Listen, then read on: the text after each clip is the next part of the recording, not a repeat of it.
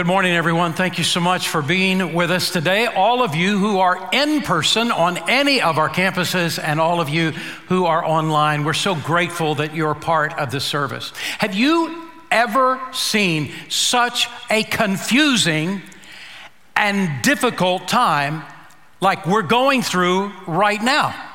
It's not just a hard time that our country and our world is going through. It's not just a hard time, it's a confusing time. It's confusing because there's, there's voices everywhere now, on the internet, everywhere. And we don't know which voices are truth and which are propaganda. And how do you differentiate between the two? It's a confusing time.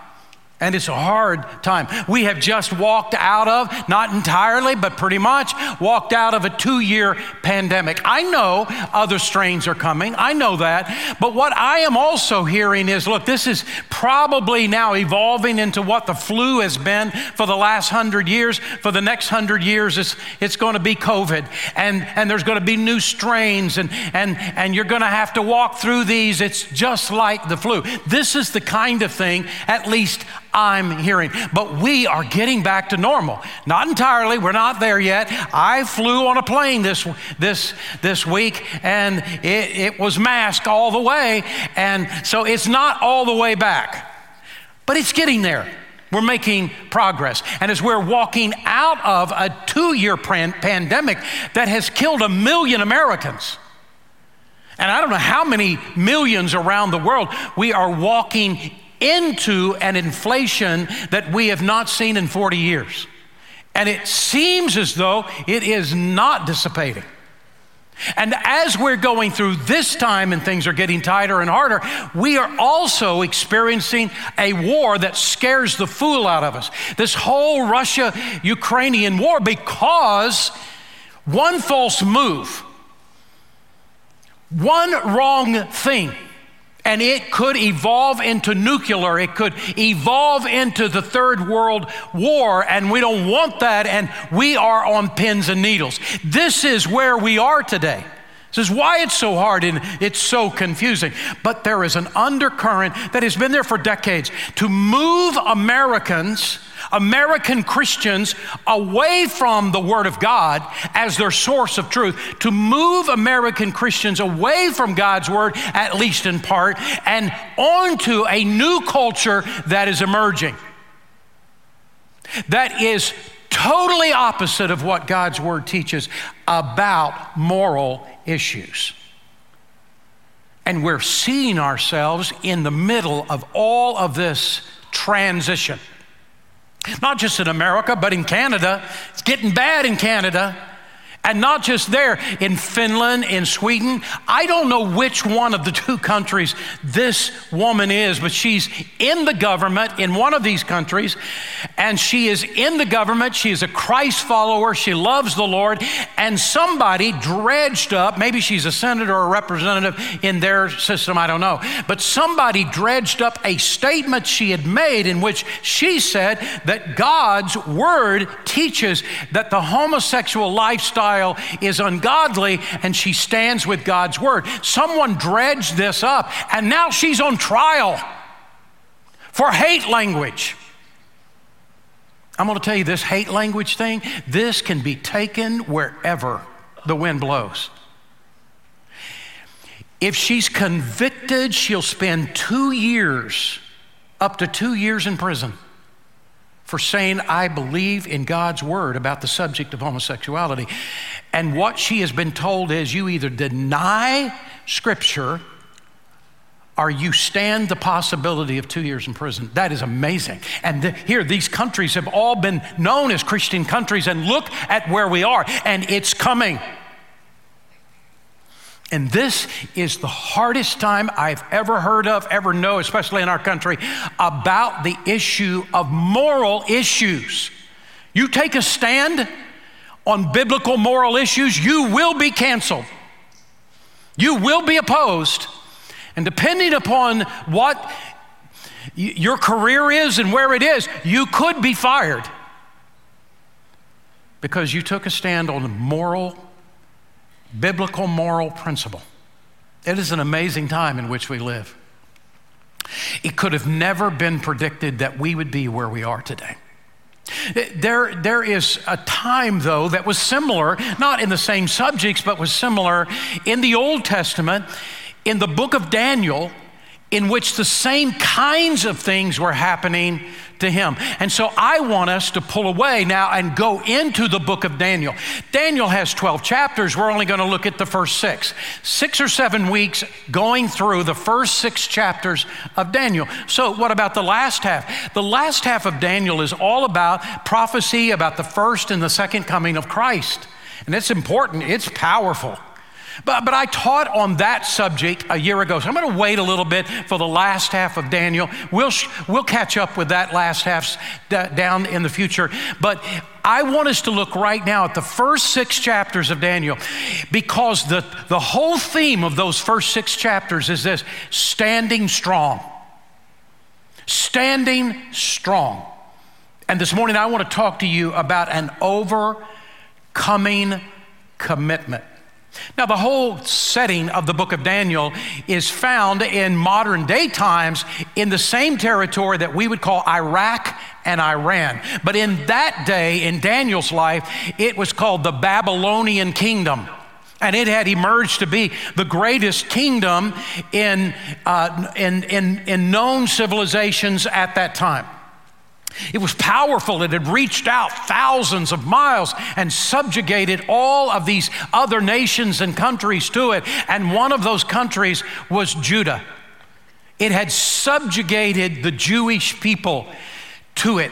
But the Jewish people three times rebelled and said, No, we'll not pay you tribute. No, we'll not be linked to you. And three times King Nebuchadnezzar of the Babylonian kingdom sent invasion forces, and they came and punished the Jewish people for their rebellion against King Nebuchadnezzar. Now, on the third time they came in, they totally wiped it out.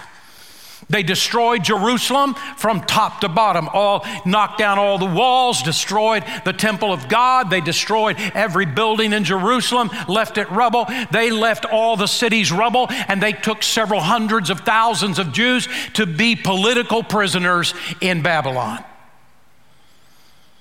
That was the third invasion, but the first invasion, they came and punished the Jews for their rebellion. And then they kidnapped a group of young men who were the sons of the people in leadership in Judah.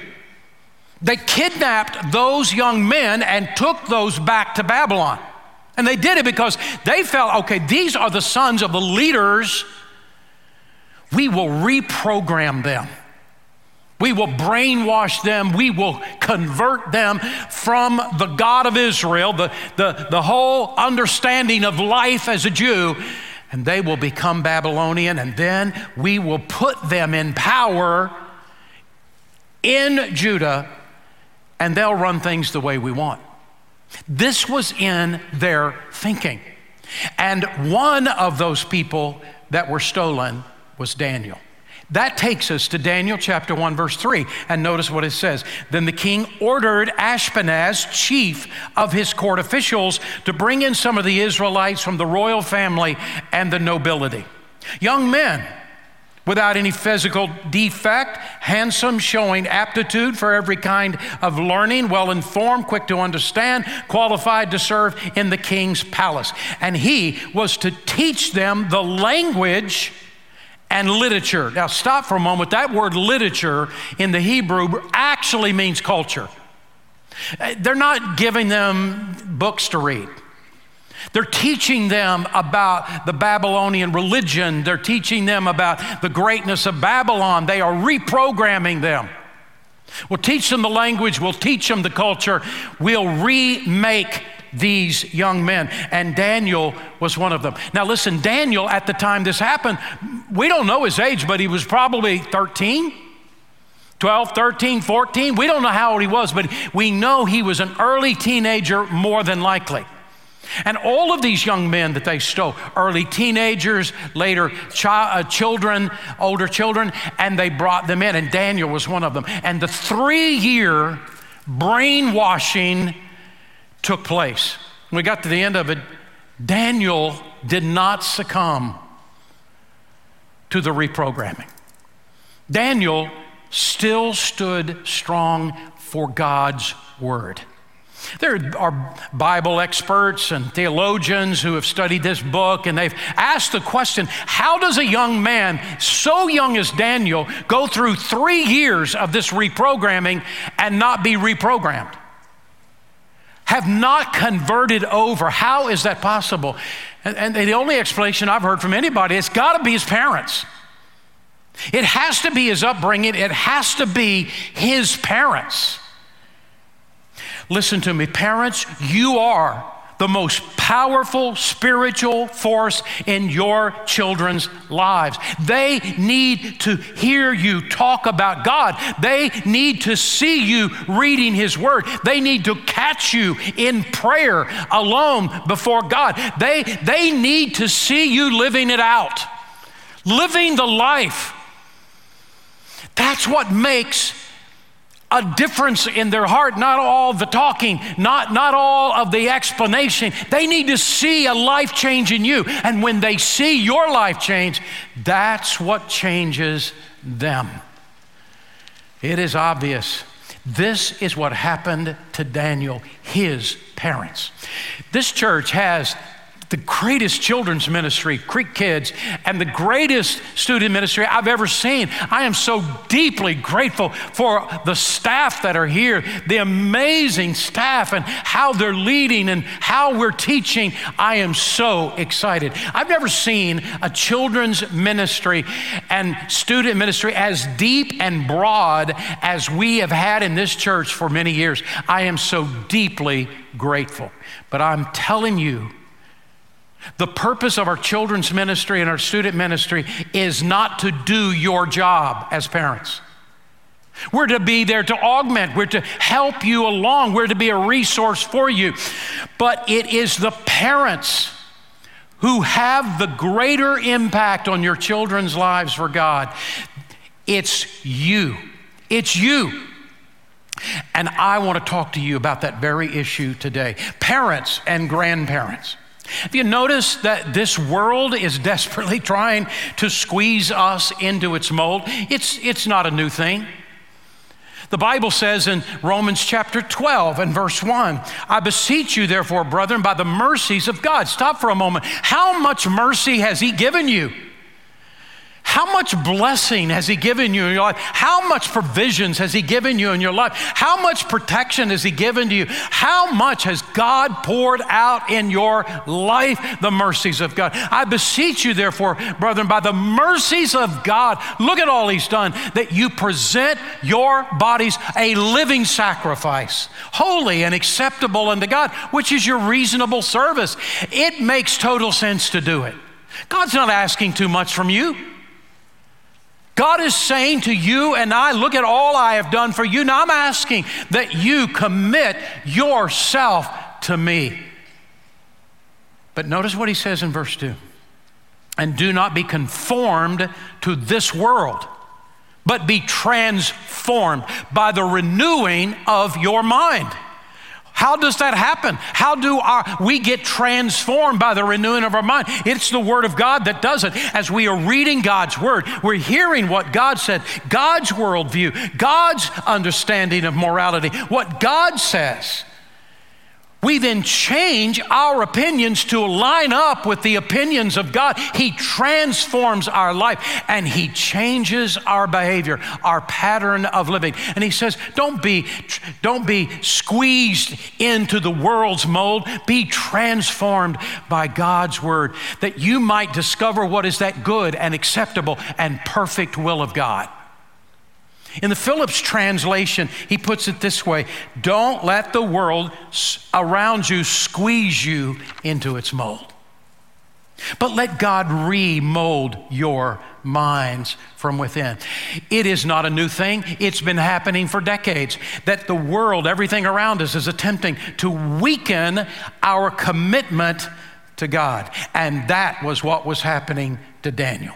Here he is, a young man, 12, 13, 14. We don't know how old he was, but a young man, three years of intense training for the purpose of reprogramming.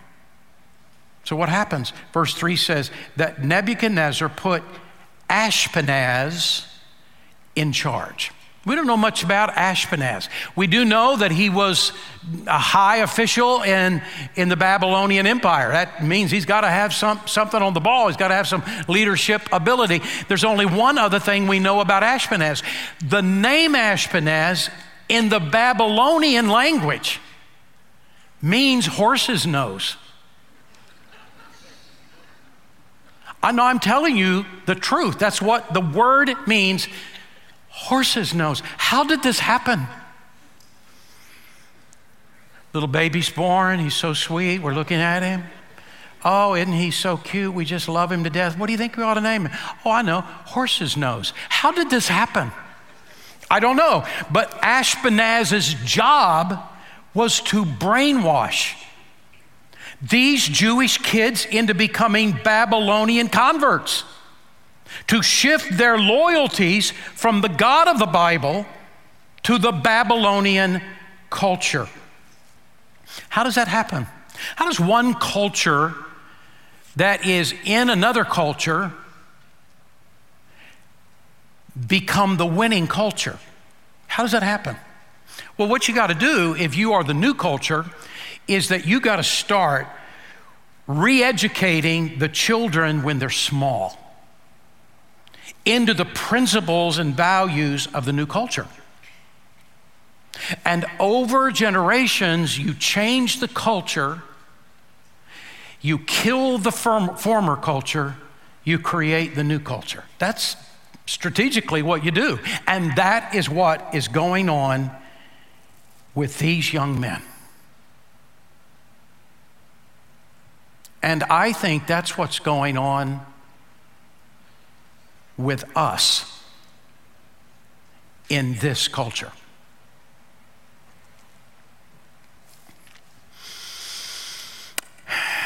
Did you know that there are now cartoons being created? One where Superman is uh, now gay, where um, the heroes in the in the cartoons are uh, transgender or, or um, a gay family. Disney has come out and made a statement that it's going to get on board and it's going to begin weaving in new movies for children. Uh, families with two dads, families with two moms, uh, transgender children, Why? To change the culture and to start with little kids, little minds, and to reprogram them. And in some places, it is happening in both private and public education. It, it, makes sense if you think about it. People are saying now that in America that the Christianity, that we're in a post Christian culture. I don't think that's entirely true. I think it is moving in that direction. You can't help but believe that because you see the numbers. But we are moving in that direction of a post Christian culture in the country. So you got to think well, it, not everybody is are Christ followers that are writing textbooks or dealing with morality that would be taught in school. Not everybody is, and in teaching materials, not everyone's going to be Christ followers. So when you deal with these kinds of issues, you pull from the culture that you are a part of, what you believe, and you just put that into the training. So now I want to talk about a sensitive topic, and I'm asking you to actually listen to what I'm saying, not imagine what I'm saying. In fact, I'm going to read a lot of it because I want to make sure I say it exactly the way I want to say it. I'm reading news stories now of things that are being taught that stun me. In one sex education class, the lesson stated science now verifies that an unborn fetus is not a human being until it's born. What? Science has not done that. In fact, the truth is, science has tried to stay out of the whole argument. and that certainly hasn't verified the whole human being thing that happens at birth. No, you look at science, and science always identifies species by DNA. It's always by the DNA that you can identify any species at any time along the path. And that DNA is always completely formed at the moment of conception. We have all the DNA of a human being at conception. And at every space along the way, think about it logically. You mean that that child, the day before it's born, is not a human being? And suddenly, magically, it becomes one? But how did it find itself into this sex education class? It's called brainwashing. The truth is, there are other examples I could give you that just blow my mind, but I cannot say them in an environment that has children. But I'm stunned by it. It's not happening everywhere that I know, but I'm reading examples of it. And now I want you to hear me. I don't believe it's here. I don't believe it is in our schools in this area. I don't believe it's a part of our education here. And I'm going to tell you why I have formed that opinion because we have so many godly administrators in our school districts in this region. We've got superintendents that know and love God. We have administrators who know and love God and principals who do. And we have school teachers galore who love Jesus, who committed their heart by faith to Christ. And they would not stand for it. So I don't think it's here. And what I want to say to you, I thank God. I thank God for our administrators, our superintendents, our school teachers, our principals. I thank God in this region for these people. And the last thing they need to hear from us is grief. What they need to hear from us is support and thank you and blessing them and praying for them. So while I'm on the topic, I'm going to chase a rabbit right here. So you ready? I cannot imagine how school teachers and administrators and school boards have survived the last two years the hardest challenges you could ever face dealing with children in the midst of a pandemic. I don't know how they've made it. I think they've made such great decisions. I am so proud of how they have handled these moments.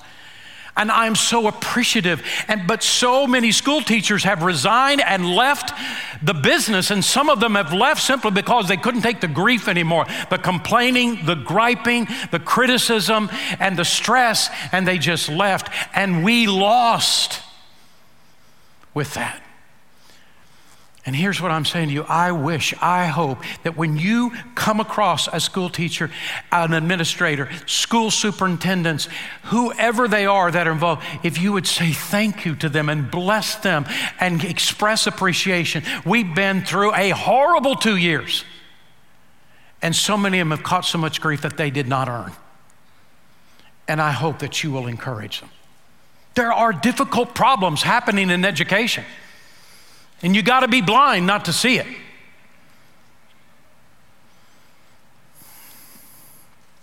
I think it's possible to be loving and kind to someone who is living a lifestyle that the Bible says is wrong, going in a direction that the Bible says is not right I think it's possible for us to be loving and kind and caring, and at the same time, not violate biblical morals, not violate God's word. I think you can do both. And I am urging parents to begin teaching their children how to do that. Parents who stop paying attention to their children's education are making a terrible mistake. So, what should we do? I want to suggest some things. First, be supportive of your children's fantastic teachers and administrators. Help them, bless them, pray for them. Kathy and I, as we were raising our two sons, made a point. It was led by Kathy. She would ever so often give them little gifts that were just incidental things, but just to say, We appreciate you. And then at the end of the school year, not just uh, school teachers, but Sunday school teachers as well, she would say, or I would say to them at the end, Thank you so much. You blessed our sons. We love you. You bless our sons. We bless you back. We've even written notes to different ones because people need encouragement. And I think that while we need to be that kind of encouragement. But second of all, then be very aware of what your children are learning. This is not a time to tune out, this is a time to tune in and help your children come to know how to love other people who think differently, who live differently, how to love them as Christ would love them, but how to also stay true to God's word and God's moral principles. They can do both. We need to teach them and train them to do it. Third, we, we all need to support and pray for school board members, especially those who know and love the Lord. We're always in need of excellent leaders. We need to know who our school board leaders are. We need to know what they believe. We need to do more than just voting on a voting day, and we don't even know who we're voting for. We need to understand where people are coming from. And by the way, some of you need to run for the school board. God's put some burning desire in your heart to be a positive influence. You need to run, be a part of it if you want to make a positive difference. Speak up, number four, in a respectful way to those in authority when something is being taught to your children that goes against biblical principles. Understand that public school teachers are, are not Bible teachers. They used to be, but they're not anymore. So understand that they're not anymore, they can't be. But when something is being taught morally to your children that is just flat wrong, speak out, but speak with kindness. Bring down the emotion. And here's what I would recommend to you don't make statements, ask questions, and don't ask mean questions. Ask questions and actually listen to the answers instead of formulating your counter argument. Hear what they have to say. Focus on dealing with issues and not attacking people. Here's the fifth one we all need to vote. And we need to vote with our eyes open and our ears attuned to what's happening in our culture. And when it comes to school boards, it was never intended to be political. You weren't intended to be a Democrat school board member or Republican school board member. You were to be neutral and you were to come to only bless the children, not create politics in the school.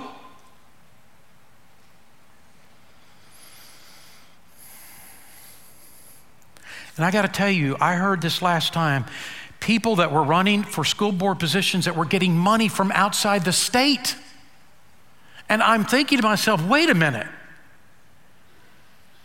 So, who is that person beholding to, and what's the reason? Where are the strings? There's something fundamentally wrong with that. So now I'm going to start checking. Who, where are you getting your money? What do you think about biblical morals? I'm going to start asking those questions, and I encourage you to do the same. When Daniel was a teenager, the goal was to turn him away from his parents' teaching and brainwash him into the culture of the Babylonians, and that hasn't stopped. We have to be careful for our children in this culture. So, how did he overcome that? How did Daniel come to that? Well, there's three things that must happen. First of all, you must choose to put God first. Look at Daniel chapter 1, verse 8. But Daniel resolved, resolved to not defile himself with the royal food and wine. And he asked the chief official for permission not to defile him this way. That's odd for us. What, what do you mean, food and drink? What, what, what's the issue? Because in that day, the Jewish religion had the very strict laws of what you can eat and drink, and it was deeply tied to the religion. Well, the Babylonians had the same. And it was tied to their religion. And what they were trying to do is switch them over. So they were tying uh, to the Babylonian religion. We don't do that. That's not what we do now. I mean, I could tie okra to the devil. I could do that. I could, but it's hard to tie pizza to God. It's good, maybe Snickers bars to God, but I, I there's, we don't do that. We have other things that we do. Here's the key phrase I want you to get out of the verse, and that is Daniel resolved. The word resolved in the Hebrew means putting strands together. Putting strands together. So, yesterday I went to Ace Hardware by where I live, and I got three feet. It wasn't a big sale. And then I started unraveling this rope. I, have used this illustration before, but it fits so perfectly, I got to do it again. You start unraveling a rope, and it's shocking. It's absolutely shocking because when you get to the strings, they unravel to tiny, tiny, tiny little fibers that might be a fourth of the width of a human hair. It's just tiny. And it takes, for every string, it takes, I don't know, I sure didn't count them, 100, 200 little fibers that you then make a string. And then when you put a rope together, it's thousands. Thousands and thousands and thousands of these little fibers. You can't see them from where you are, but oh my soul, they're so small. And that is the example he uses in the verse. He resolved to put strings together. He resolved. And I'm telling you, that's how you parent. This is how we disciple our children to know God, to love God, every day, day after day after day, we tie a little fiber into their heart to God in some way, in moral character. We teach them honesty. We teach them kindness. We teach them faithfulness and dependability and forgiveness and truth and moral purity. We teach our children one fiber at a time, thinking like every day you wake up, what's the new fiber I'm going to teach my child today about honesty? about character, about dependability. What am I going, what's the fiber I'm going to teach this day? You say, oh, please, I can't do this. Mark, what are you talking about? I'm not a Bible scholar. I don't know all those Bible verses. I'm not going to have a Bible study with my children every day. What are you talking about? No, I'm not saying to do that. The Bible isn't even saying to do that. No, what the Bible says in Deuteronomy chapter 6, verse 6 to 9.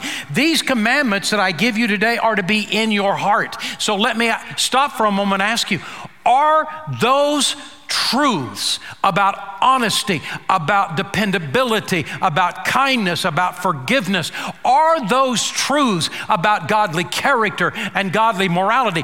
Are those truths in your heart? These commandments you are to have upon your hearts. This is why we got to be in the Bible. This is why we got to be serious about a Christian life. Are those truths in your heart? See, if they are in your heart, you can help put them in your children's heart, but you can't put them in your children's heart until they're in your heart. Verse 7 impress them on your children. Talk about them when you're, you sit at home and when you walk along the road and when you lie down and when you get up. Tie them as symbols to your hands and bind them to your foreheads. Write them on the door frames of your houses and on your gates. This is Jewish talk here, Jewish cultural talk. That just says wherever you are and whatever you're doing to your children and grandchildren, wherever you are, whatever you're doing, as you're walking along, as you're outside playing, as you're playing baseball, as you're doing whatever you're doing. Find ways to build another fiber of honesty into your heart, the heart of your children, and character and dependability and kindness and forgiveness. Show them how and teach them how. Let them see you forgive. Let them see you be kind. See, when they see you do it, they'll mimic you.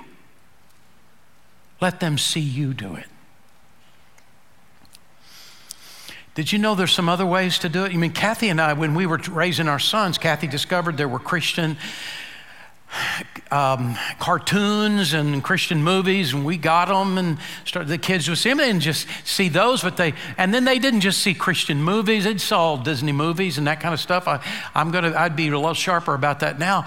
But they're, they're, I, they saw all that stuff too. But they were also being fed, and we we even had scripture memory with our kids. There's ways to teach your children along life's path they're little fibers.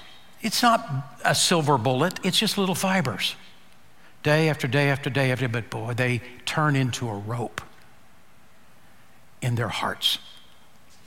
You know what I'd recommend? There's uh, three, three or four women getting together once a month or whatever for lunch and just talking about what are you learning about parenting and how, what ideas did you come up with about how to build new fibers. Talk to each other because you, you're learning from each other. Guys getting together in small groups, in our connect groups, having a time maybe in which we talk about your, your, your grandparenting, your parenting. How, what are some things you're doing? I want to learn from you. Learn from each other.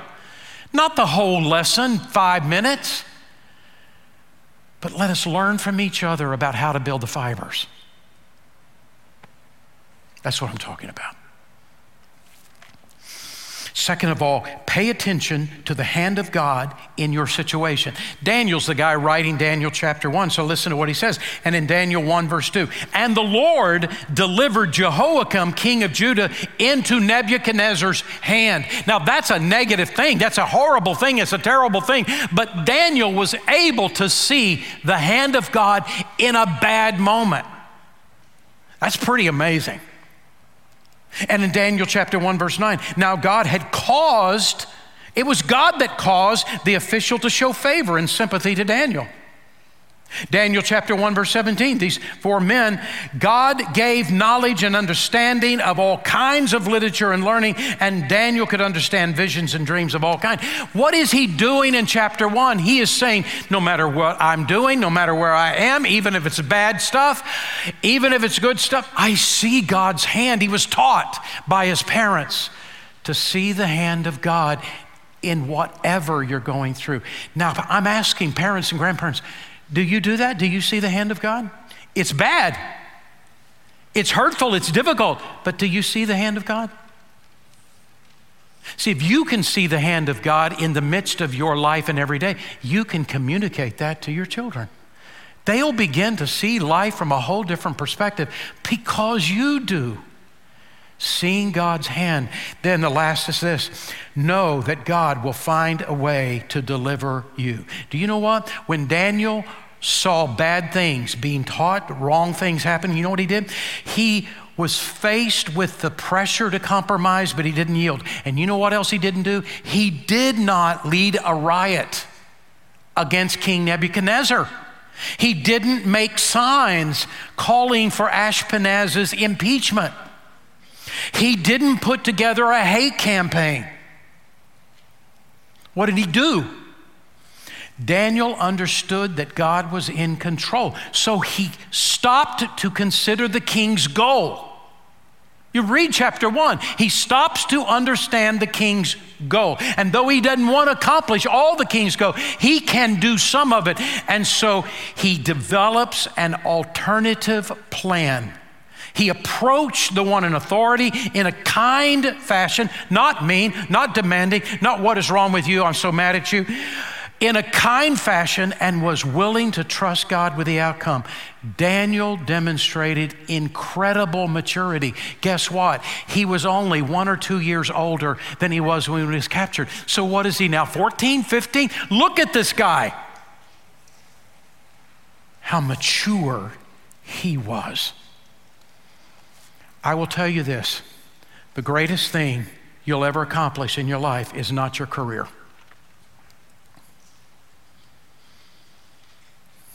The greatest thing you'll accomplish in your life is not your career. It's raising your children and your grandchildren. It will be the greatest accomplishment of your life. And all the other stuff, it was good. I'm glad I got to do it. It was important. I'm happy about it.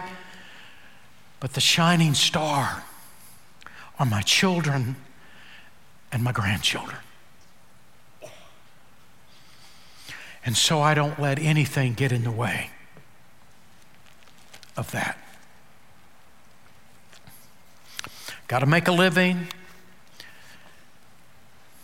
But where I'll shine is in my kids and in my grandkids.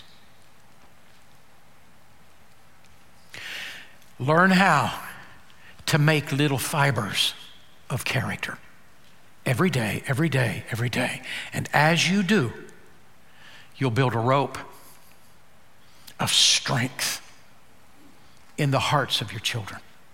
Let's pray. Father, we come to you today. Oh God, we need you to do what we're talking about today.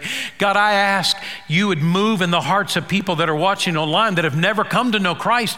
They're moral, they're good people, they, they are religious, but they have never actually received Jesus as Savior. But may this be the day that they cross over. They make the decision God, I want you to be my God. Jesus, I surrender my heart to you. I want you to be the Lord of my life. And I nail it down today. I'm accepting Jesus as my Savior today. God, may this be the day of salvation for people that are watching online, people that are listening to my voice on other campuses. And may this be a moment that many come to know Christ as Savior. And may this be the moment that so many parents and so many grandparents make a new fresh commitment in their life to every day that they are with these children to make little strands, little strands, little strands, little strands of honesty, of character, of loving Jesus, of being kind. God live, cause us to live with purpose in every step. And I pray this in Jesus' name. Amen.